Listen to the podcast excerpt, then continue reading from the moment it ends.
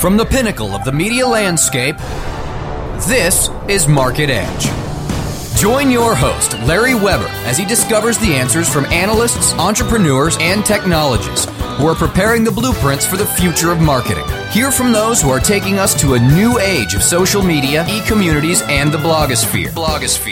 Now, please welcome your host of Market Edge, Larry Weber.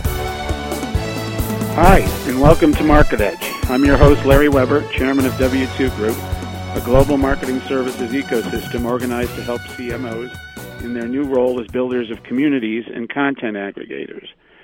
I'm excited about the show today because we have one of the experts on the future of media and the blogosphere in Paul Gillin.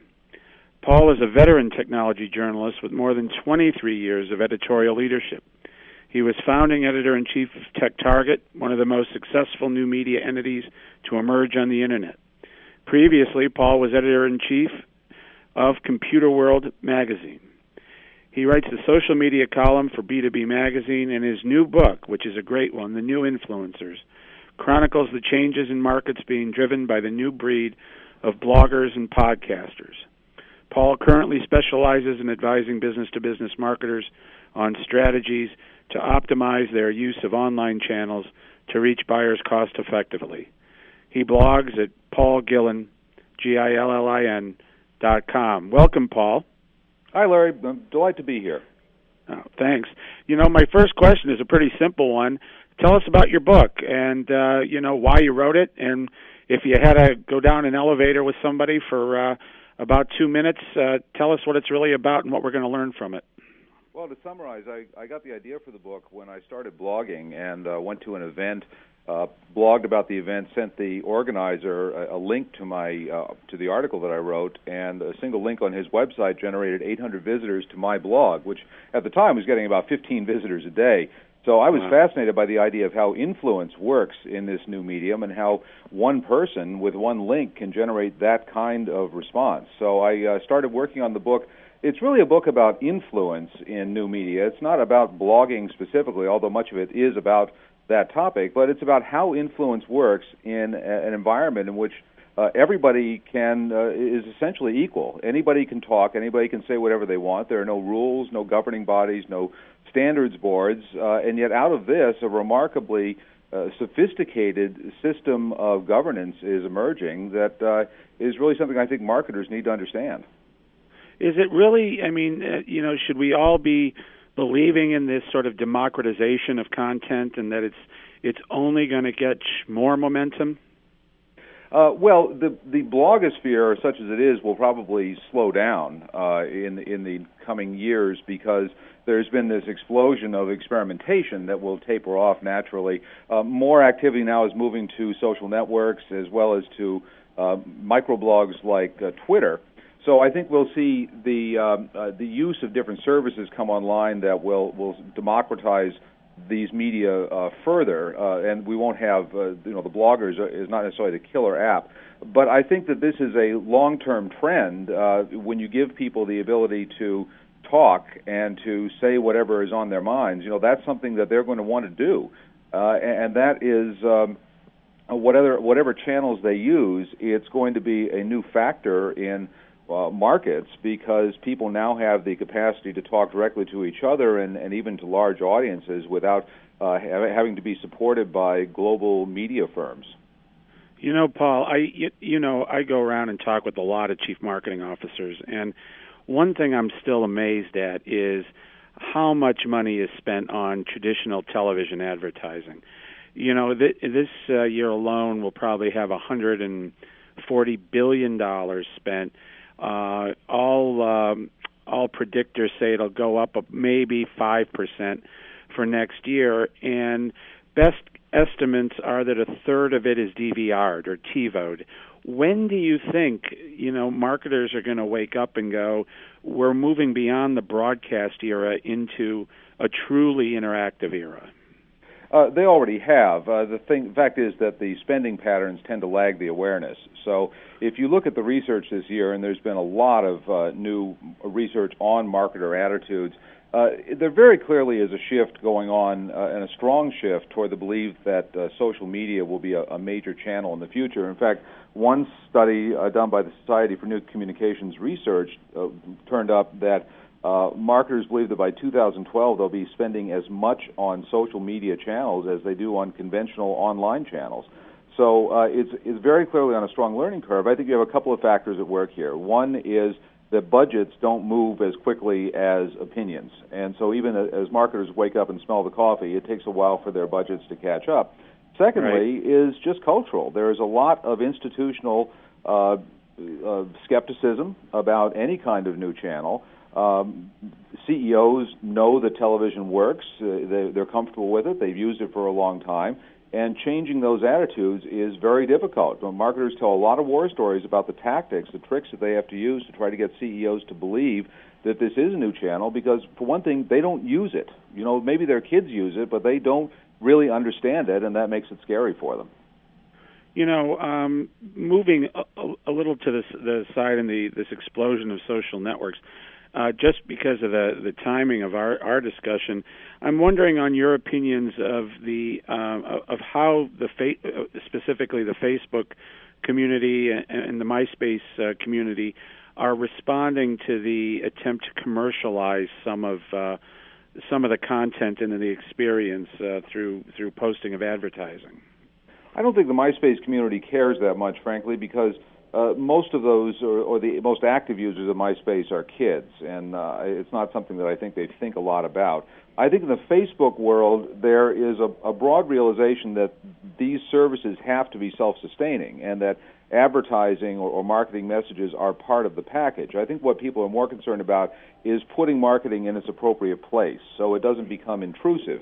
And this is one reason why Facebook's recent dust-up over their beacon technology, which was essentially shared with other Facebook members what people were buying. This was such a flashpoint because people felt that it was intrusive, that it was marketing beginning to get in their face and interfere with their ability to communicate with each other on their own terms. So the short answer is that, yes, people expect that marketing will intrude into these communities. They just want it kept in its place.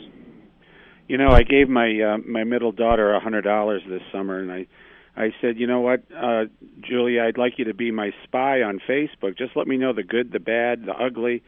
And she came in to me about a week later, and she said, Dad, the lamest thing just happened on Facebook. I said, what was that? She goes, Coke wants to be my friend. And then she said her and her friends just made fun of Coca-Cola. Do you have, besides just the mistakes companies are making, are there any companies that you've observed that are getting this, how to be engaged in social media and marketing? Well, in social media, there are many companies that I think are doing a good job with blogs right now. I point to Southwest Airlines, General Motors, Microsoft is doing an outstanding job, I think, at opening up their company using this media.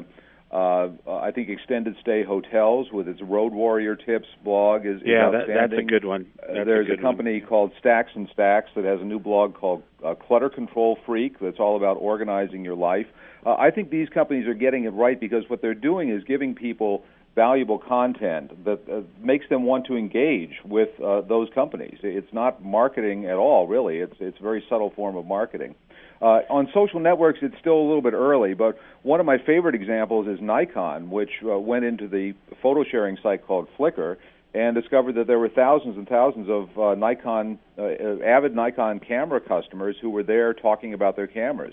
And all Nikon had to do, really, was wade in and give them a place to share and to communicate with people at Nikon. And I stress that not with marketers at Nikon, but with the people who are working on the products, with people who are looking at out in the future where they're going to take the products. And they found that not only are these customers happy to engage with Nikon, but they want to contribute actively to the future of that company's products.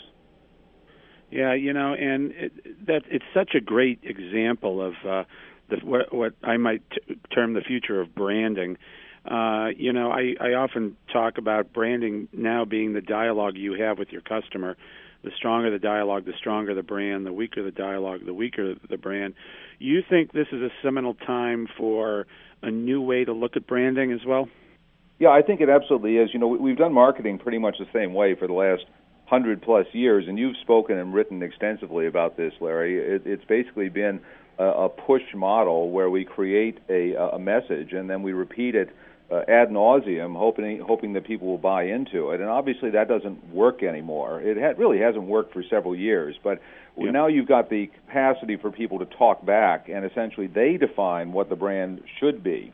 Marketers have to realize that whatever message they concoct, if it doesn't fly with the community of customers, it's not going to work. And so they have to change the way they think about their role to really being one of engaging in a conversation and crafting a brand message in collaboration with their customers. It's very difficult for many marketers to accept, particularly those who are over 40, over 35, because they've been taught to do marketing a certain way and very much a one-way approach to the task. And now they're finding that they have to engage in these conversations, and that's pretty traumatic.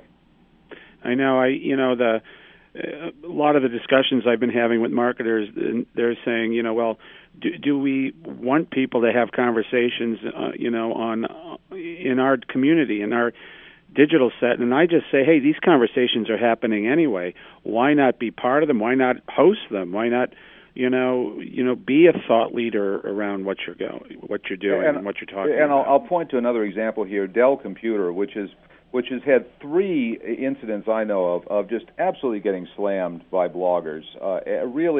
A company that has been maimed pretty badly in the blogosphere, and yet has embraced this medium with vigor. And in fact, Michael Dell was quoted recently in Business Week as saying precisely what you said, Larry. He said, these conversations are happening whether we like them or not. We can ignore them at our peril, or we can engage with them and use that to become a better company. And Dell, which could be excused for wanting to stay away from this whole medium, has in fact waded in with both feet and is embracing it with vigor. About time. We're going to take a short commercial break right now, but please stand by because we're going to come right back to Paul Gillin, author of a great new book called The New Influencers, in just a moment for some more conversation on Market Edge. Market Edge will continue in just a moment. Guys, are you suffering from ED, email delivery problems? Is your email list underperforming? Then let JPG Mail enhance your results. We've got the best in email enhancement products on the web. Our email delivery service will enlarge and maximize the monetization of your data. JPG Mail will fulfill your needs from data acquisition, management, mailing to reporting, and give you the confidence to pick up visitors, enter a URL easily, and download suppression lists to enjoy that feeling of total satisfaction. We'll give you guys the ultimate tools, and we'll show you how to use them. Email enhancement, where you need it the most. jpgmail.com. Faster than a speeding bullet, it's the super way to pay. It's Fast Transact. Fast Transact is the safe, secure, and fast way to process credit cards, online checks, and gift cards. Find multiple payment gateway and merchant account options to keep your costs down and sales up, and away. You can build your business empire in a single bound, while Fast Transact fights the never-ending battle to keep payment processing safe and secure. Your quest for an e-commerce solution has found its final destination. Fly over to fasttransact.com today. A rose by any other name would still be the same. Move over, Shakespeare. You need to differentiate yourself from your competition. Do it by aligning yourself with a company who has earned the trust of Jupiter Media, the NHL, and Lionsgate Films, among others. Moniker.com is the most secure ICANN-accredited registrar on the planet, offering you domain registration, hosting, domain sales, and acquisition services. Wrap that up with 24/7 support. That's your winning combination. MONIKER.com. More than a name.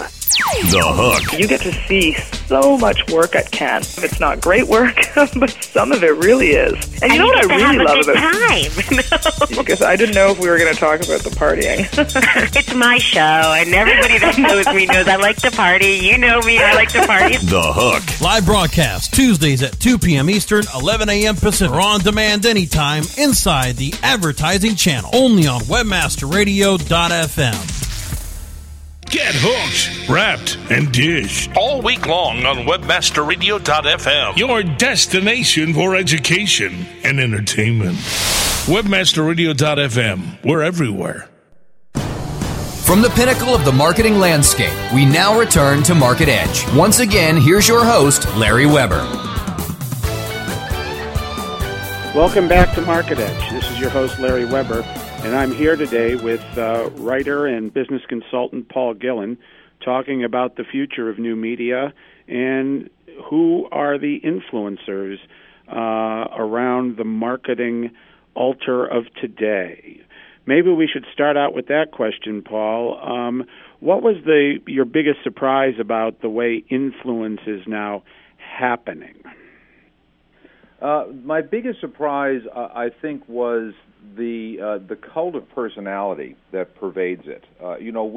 Our perception of media is we view media as institutions. You know, we may have a relationship with NBC or with a show on NBC, but the blogosphere in particular is very rooted in the role of individual personalities. And I to use as just one example, that being Robert Scoble, who was previously the lead blogger at Microsoft, is not at Microsoft anymore, but continues to be a very powerful influence in the community. Scoble can move markets by virtue of recommending products or recommending courses of action. And why is that? Well, it's because people trust him. They read his blog. They might see him at a conference, but a lot of people have never met Robert Scoble, yet they trust him anyway.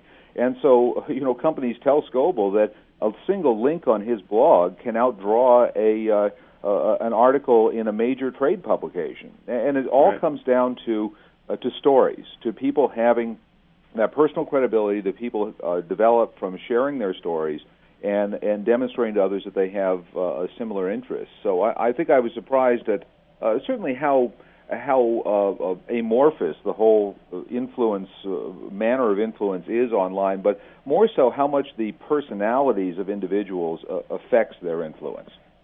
And even the converse of that, which is the peer-to-peer influence as well. I often recommend people look at a site called expotv.com that sort of marries YouTube and Consumer Reports, and they let individuals video their own reviews, then the entire community of over 2 million vote on the reviews, so that if you're standing in Best Buy, you can sort of look at the best review for HD TV that's been voted on for 2 million people. So your comments on sort of also not just the big personality, but the power of peer-to-peer. And there's nothing new about this. People have subscribed to Consumer Reports for years, and one of the valuable services that Consumer Reports has long provided is their annual customer survey, where they find out what are people's favorite cars and washing machines and vacuum cleaners and whatever.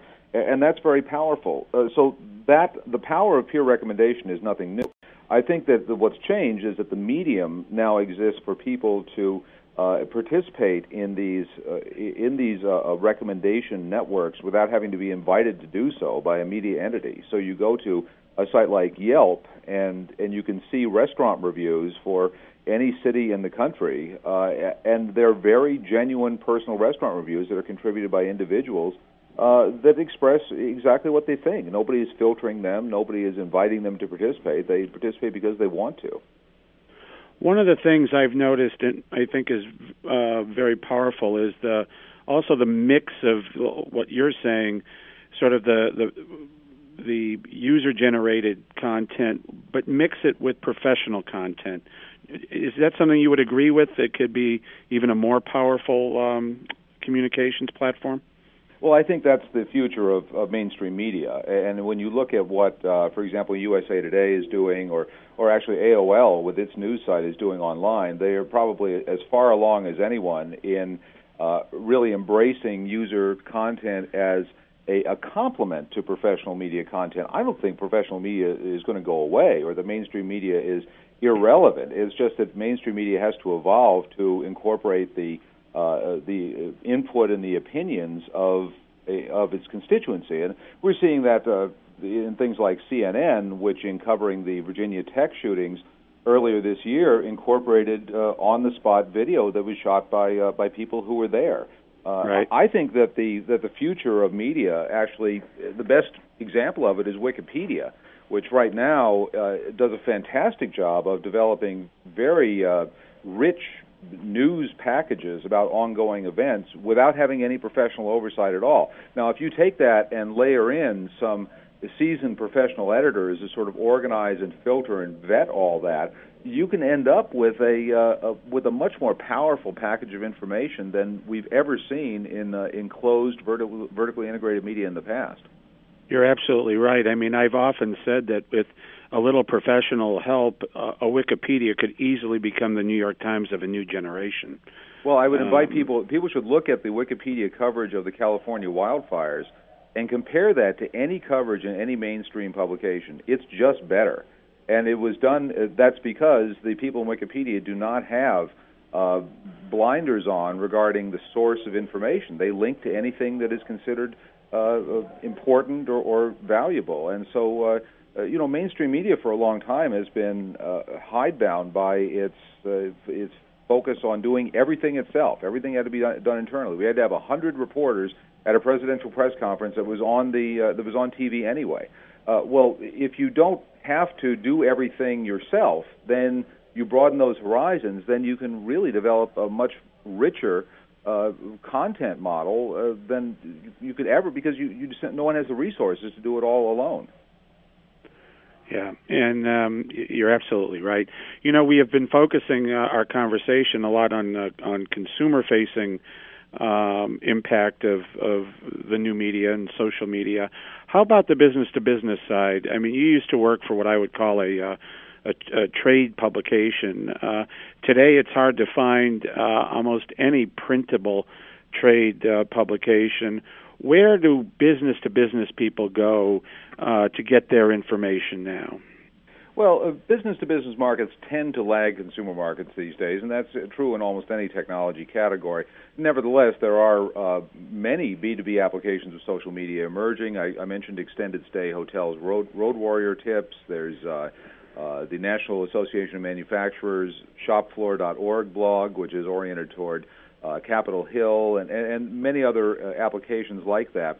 I think that where business people increasingly go is to Google. You know, so if I was a business-to-business marketer, I would focus first and intensely on search engine optimization.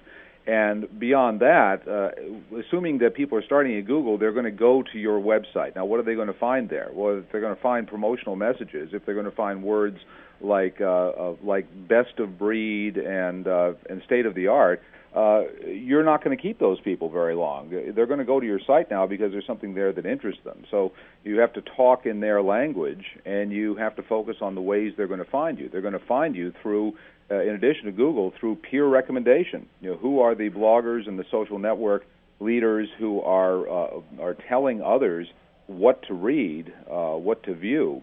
Those are the people that you need to influence. Hey, speaking of search, Paul, you know, what's your opinion of when we're going to have more social search? It is probably the best name I could give it, but where you sort of in a Google-esque way ask others about a vacation they liked or a hotel they stayed at, something like that. Oh, Larry, I know you devoted several pages of your book to that topic. I know it's close to your heart. There are.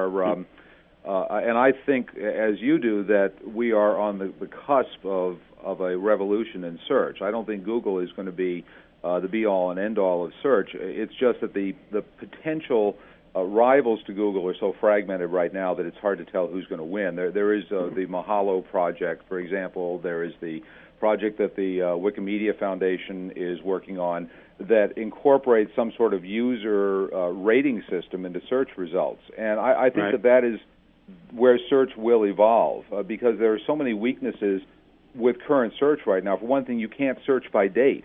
You know, you get right. you look at your number one search result, you get excited by what you see there. You click it open, and you find out that it's an article from 2001. You know, that's something we have to work on. There, you can't sort by location. It's very hard to find search that is relevant to where you happen to be. You know, that's that has to be worked on. So I think that social search is the evolution of search. I don't know, you know, who will be, if it's going to be an established player that's going to figure this out first, or if it'll be a new player. But we can't believe that search as we now see it is going to be. That's how we're going to be searching for things even 5 years from now. I agree with that. I also think that there needs to be a huge amount of effort put on edited search. My 80-some-year-old father said to me the other day, you know, I can't stand Google because, you know, I get 10 million answers to one simple question. So even though he doesn't know how to do the advanced search, he had a point there. So. Google was revolutionary for its time, and it's still a fantastic tool.